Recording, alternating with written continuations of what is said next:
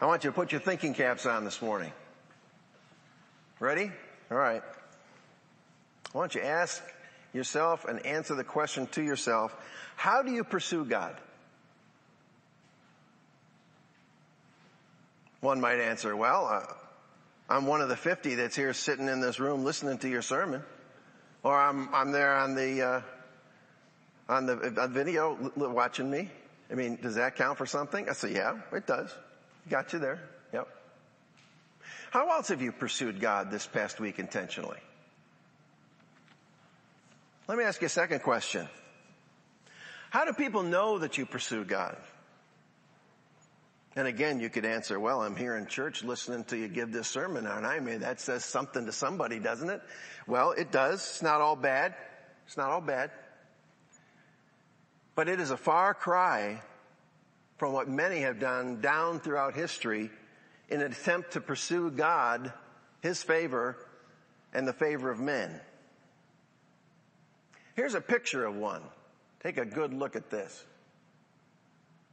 He's pursuing God. While you're looking at that, let me offer you a few other illustrations of what people have done. St. Jerome, a monk, is said to have lived 30 years exclusively on a small portion of barley bread and muddy water. There's the record of another monk who lived in a hole and ate his daily portion of five figs. A third is said to have never cut his hair only on Easter Sunday. And now you come to think of it, some of you guys here, you can probably relate to that a little bit.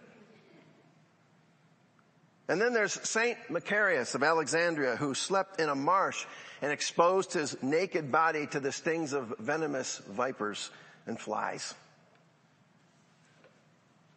What are they saying? What they're saying is this. I'm going to be a holy man and you're going to see how holy I am by observing everything that I'm doing. Some lived in dens of wild animals, others in dried up wells. There were those who uh, lived among the tombs of the dead. Then there are the grazers, the grazers of Mesopotamia and parts of Syria, who uh, never ate bread, never uh, ate flesh, but they lived on the mountainside grazing like cows.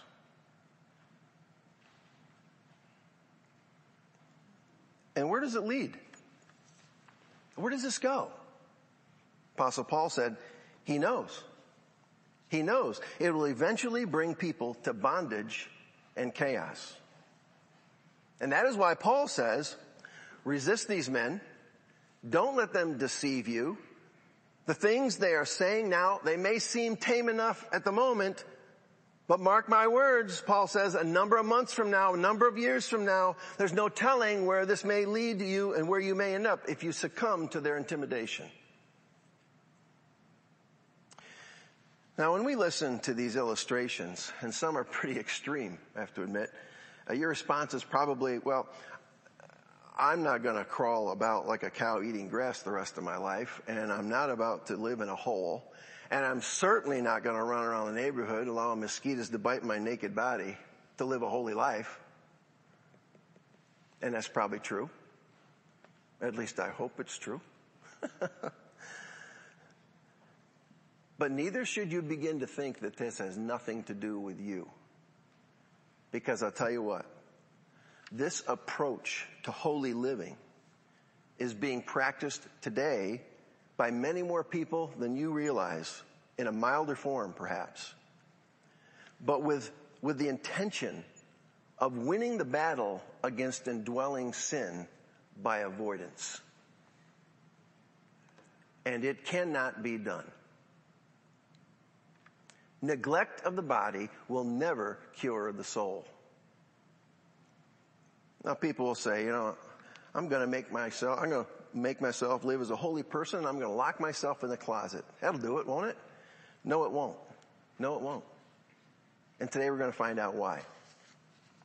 So in our study of the past several months, several weeks rather, we, we've learned that Paul had heard of the Colossians' faith in the gospel. He was concerned about these newborn babes in Christ. False teachers had risen among them and had threatened to hijack their faith. Referring to chapter 2 verse 8, which says that they would take you captive through philosophy and empty conceit. Now Paul mentions there three things that'll hijack the believer then and now. We've looked at the first two. Legalism, or what we might call empty ritualism, chapter 2 verses 16 and 17. Then the past week, Dave uh, referred to mysticism, spoke on mysticism, verses 18 and 19, and that notes that it leads to deceptive humility, deceptive worship, deceptive experiences, deceptive pride. And now, in these final verses of chapter 2 of Colossians, we note Paul's response to this third falsehood that is a threat that's taking foothold in the church. It's called asceticism. Asceticism. So let's read about that as you turn your Bibles to Colossians 2, 20 to 23 or on your smartphone, wherever you got there, turn to Colossians chapter 2 verses 20 to 23. I'm going to read it for us. If with Christ you died to the elemental spirits of this world, why as if you were still in the world do you submit to regulations? Do not handle, do not taste, do not touch. Re- referring to things that all perish as they're used, according to the human precepts and teachings. These have indeed an appearance of wisdom in promoting self-made religion and asceticism and severity of the body, but they are of no value in stopping the indulgence of the flesh. Asceticism. What is it? Let me give you this working definition. Asceticism is the systematic, severe self-denial of ordinary, normal bodily pleasures as a means of obtaining a holy life. Now in reading that definition, there is nothing wrong with the motivation. The motivation is to live a holy life. And certainly the scriptures tell us that we urge us to, to live a holy a life.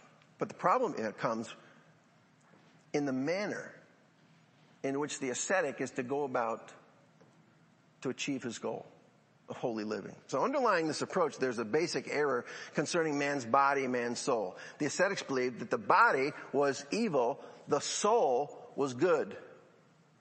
So to take care of the soul, they neglect the body. They neglect the body without, with the, with the misunderstanding that it'll never cure the soul. And here's why. Paul gives these four reasons why in these four verses. First, Asceticism's foundation is built on man's worldly ideas. Asceticism's foundation is built on man's ideas. It doesn't come from God. It comes from the mind of man and the worldly ideas and ideals and principles. Look at verse 20. Verse 20. If you have died with Christ to the elemental spirits of the world, why do you submit to them? I like how the NIV puts it a little bit better. It says, since you died with Christ, to the elemental spiritual forces of this world, why, as though you still belong to the world, do you submit to its rules? In other words, the religion of the false teachers was and is worldly religious. The world cannot do without religion. You find it all over the place. In the summer of 1979, Kim and I went to Kano, Nigeria. We flew to Kano, Nigeria, and then we traveled up into the northern part of Nigeria with five other uh, seminary students, their spouses, and a professor. And what we found ourselves in the midst of was tribalism. You could go 10 miles in a different direction and you'd, and you'd come up with another tribe. Another tribe that had its own culture, had its own religion, worshiped its, its own things, spiritism. And so what we found is that wherever you went, it was the God of the water or God of the fire or God of the, of the sun. And wherever anthropologists have gone around the world, they've discovered religion. The world rejects Jesus Christ and in so doing, it removes itself from the possibility of knowing the living true God. But in its never ending pursuit and quest, it creates a religion for itself that's devoid of all truth. It's devoid of Jesus. It rejects Christ and creates its own religion. That's Romans chapter 1, isn't it? C.S. Lewis explains as well in his book Screwtape Letters that the devil, the devil is more than happy to accommodate man's pursuit of God. Satan sends out his apprentice demons and he, he doesn't send out, them out in a full assault. What he does is he sends them out on a mission to come alongside the, the, the religious, the religion of the day. To convince people that what they have in their religion is all they need. And it's all they'll, they'll ever want. And in so doing, they reject the truth of Christ. That's his scheme. That's the devil's plan. It's a religion that looks to the temporal rather than the eternal. It's a religion that rejects and denies the virgin birth, that denies Christ and his deity. Very religious. Lots of external activity. Thousands and hundreds of thousands of people caught in its wake, hooked into, hooked into it. But Christ followers, they're marked by grace. And they're marked by humility. And it teaches that the only way to God is to be saved by grace. Colossians 1 verse 6, it was the grace of God in truth. That is what the Colossian church had put themselves, put their faith into. It's the grace what grace does is that it brings every man or woman to the same level before God, irrespective of their, of their education, of their intellect, of their, of their uh, financial security, their race, or any other thing by which man judges himself against his fellow man are as nothing when it comes before God. And man finds that very humbling. I mean, for a man who will do well in his business, as many of you, successful in their family, as many of you, respected in their communities, among their friends, to get down on their knees and to cry out to God, Lord Jesus, help me. Come into my life and save me and help me to be the person you want me to be instead of the one I've been trying to be all these years. That's very, very humbling, isn't it? So then, the human worldly tendency, full of pride, is to reject grace and to adopt the strategy of the prince of this world. Which is what? Well, it's to offer man a religious experience. It, on the basis of rules, on the basis of regulations, on the basis of external activity. And this is how they remain outstanding and acceptable in the community. I mean, after all, all these external things are what we're all looking for, isn't it? it? It's, can't we all agree that that is the key to holiness? That that is the key to spirituality? And Paul says, no, no, it is not. They are the elemental spirits of this world. It's worldly religion. It's worldly spiritual, spiritism. It's the basic principles of this world, which in Christ have been left behind. Because when one is in Christ, they are in the rearview mirror and mean nothing in one's journey along with Christ as a Christ follower. So not only is asceticism founded on basic principles of this world, but asceticism, secondly, takes on the form of man-made rules, regulations. And we get a taste of that in uh, 21 and 22. They're man-made rules. Do not handle, do not taste, do not touch, referring to things that will perish as they're used according to human precepts and teachings, verses 21, 22. Now these human prohibitions, they're worldly. They're man-made. They, they, they're self-imposed. And all these things are going to be washed away. Why? Because they are based on human commands and regulations. And the false teachers define spirituality in terms of one's submission to the regulations that they've laid down. This is what we say, do it. Like, like those of whom Isaiah wrote in Isaiah 29 verse 13. These people come near to me with their lip, with their mouth. They honor me with their lips, but their hearts are far from me. Their worship of me is based on merely human rules that they've been taught. See, this is an indictment that Jesus brought, the same one against the religious leaders of his day for neglecting God's commands in favor of man's traditions. And Jesus quoted this very verse from Isaiah 29 in Matthew chapter 15. And Jesus is here quoting that same verse to you and to me today. See, these false teachers were saying, you'll never be holy until you really get a hold of this. So instead of relying upon the indwelling work of the Holy Spirit in one's life, they're taught to rely on regulations. Become an ascetic and in your approach to life, pursue God. Cure your soul by denying your body. And Paul says, I have to admit, it looks good. Which brings it to point number three. Asceticism deceives people and looks like the way to God. It deceives people and it looks like the way to God. Paul writes, verse 23, these have indeed an appearance of wisdom.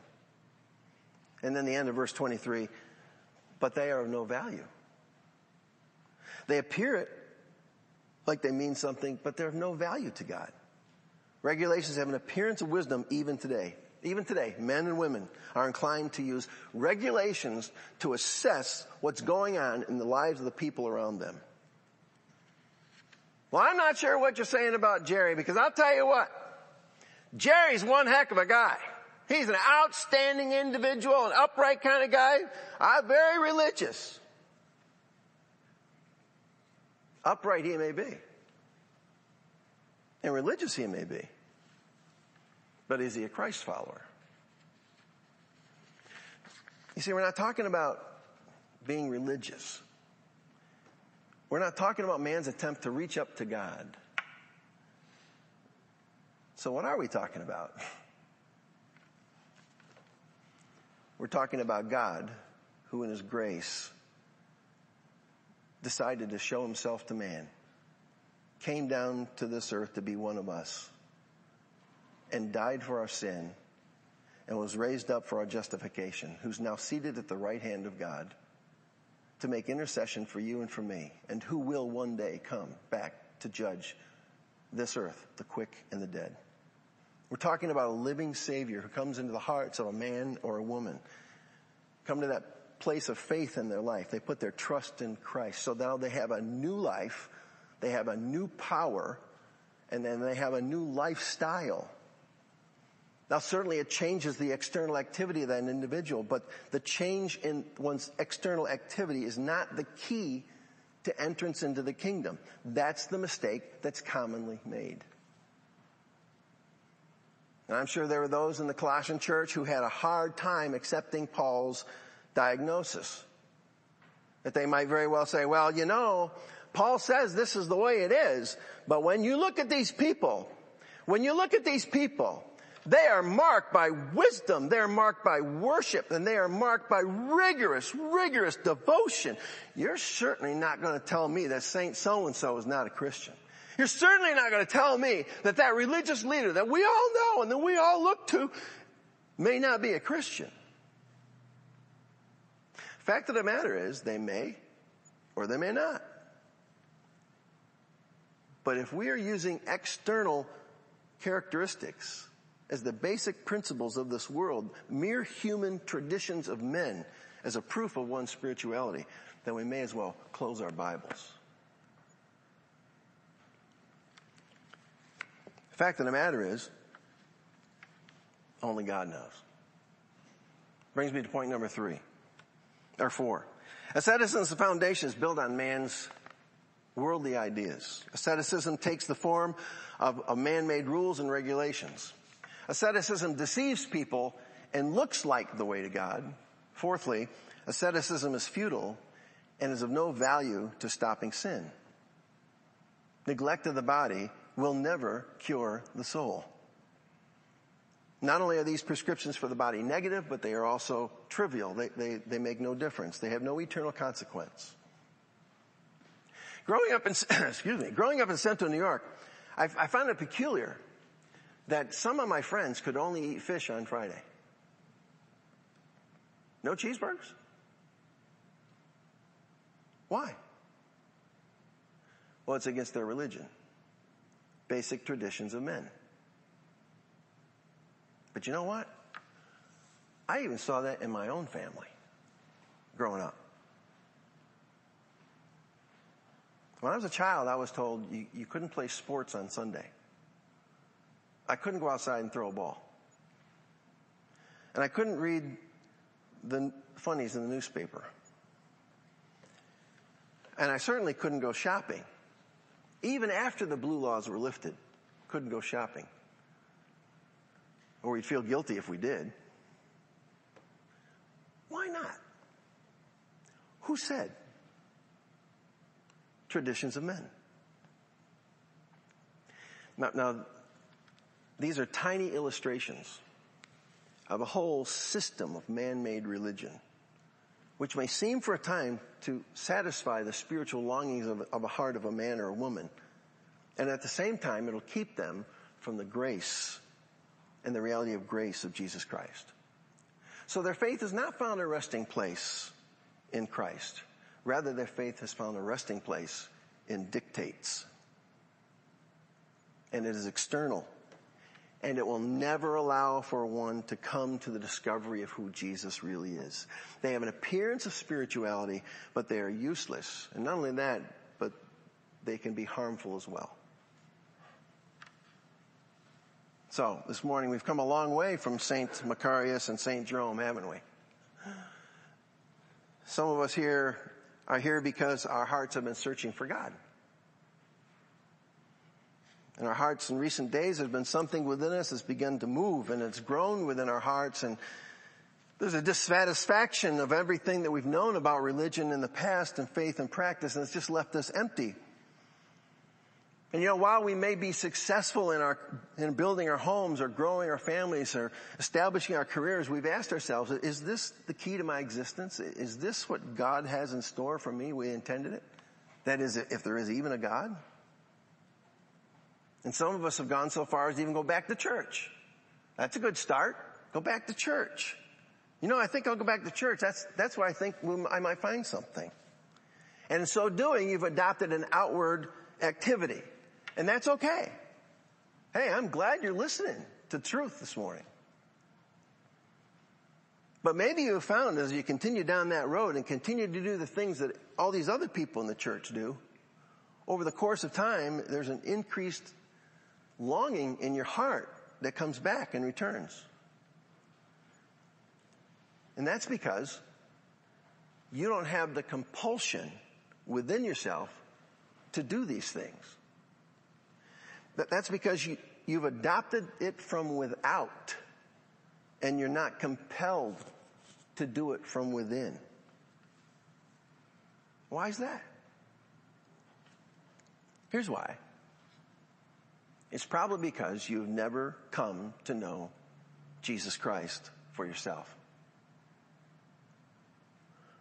It's because you're trying to live an external lifestyle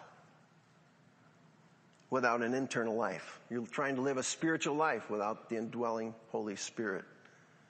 It's because you assume that God is pleased with your mere religion. But if he was, then Jesus would never have died. Because neglect of the body will never cure the soul, but only Jesus. Here's something that we as Christian parents need to consider. These ascetics were trying to convince people by their external outward activity that there was a contamination of their body. That was the problem. So the key to the whole work of the ascetic was to deal with this realm, the external. Now there's no question that we as parents, we need to teach our children certain things about life that are wrong, you know, certain things you shouldn't touch, certain things you, you shouldn't taste and put into your mouth. There are certain things, and places you shouldn't go and on and on. And you get that. But if the Christian father and mother, if all they give the son or daughter is an external framework of existence and do not introduce them to the reality of the Lord Jesus Christ, then chances are they may very well grow up with an external faith void of the grace of the Lord Jesus Christ in their life. And that's why it says in Deuteronomy chapter 6, God says to the children of Israel, I want you to take these things and I want you to teach them to your children. I want you to talk about them when you go on the streets. I want you to talk about them when you're sitting down for a meal. I want you to talk about them when you tuck them into bed. But what is the first thing he tells them? I want you to write them on their hearts. I want you to write them on your hearts. It starts with heart. Starts with heart. It starts with a heart that's been surrendered to Jesus. That's what's missing. When all else you're trying to be is just religious. And then the kid grows up and he gets to be 18 and all he has are taboos. And in his heart, there's nothing to compel him or to propel him to that kind of a lifestyle. There's no reality. And so he says, what's the point of all this, really? I don't feel any holier. I'm not getting any better. And I know my thoughts that I have, I have no power over them. It makes no difference. And all I'm doing is shutting myself off from doing all these things. Don't do this and don't do that. All for what? For what? Just so I can be the kind of person my mom and dad want me to be? You see, first you become the person God wants you to be. And then these things fall into place. And so how do you do that? By telling God that you agree with Him this morning, that you're a sinner. And then, and the ways that you've tried to be good and follow the rules and look religious to other people and try to be religious in your own mind, they've left you empty. And that you long for something more. That you long and you're asking Jesus to fill that hole this morning. Believe on the Lord Jesus Christ and be saved. What are you putting your faith in? Why are you trying to live the spiritual life on your own without dependence upon the power of the Holy Spirit within? You know, if this study of asceticism should say anything to us, it should move us to love the Lord Jesus who died and saved me all the more. Love him. It should cause you and me to get on our knees and thank him for his grace, for his forgiveness. And it should bring to our remembrance that God opposes the proud, but he gives grace to the humble. Because now you know from your study of asceticism that neglect of the body will never cure the soul, but only Jesus. Only Jesus. Only Jesus will. Only Jesus can. Only Jesus. If you will first humbly come to Him and give Him your heart. I encourage you to do that this morning. Let's bow our heads.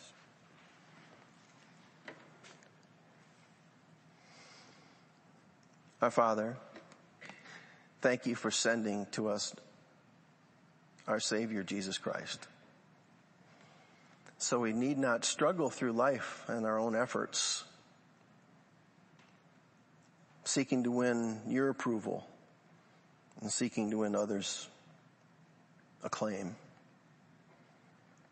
But that it is through faith in Christ that we can stand boldly in your presence, clothed in your righteousness, certainly not our own.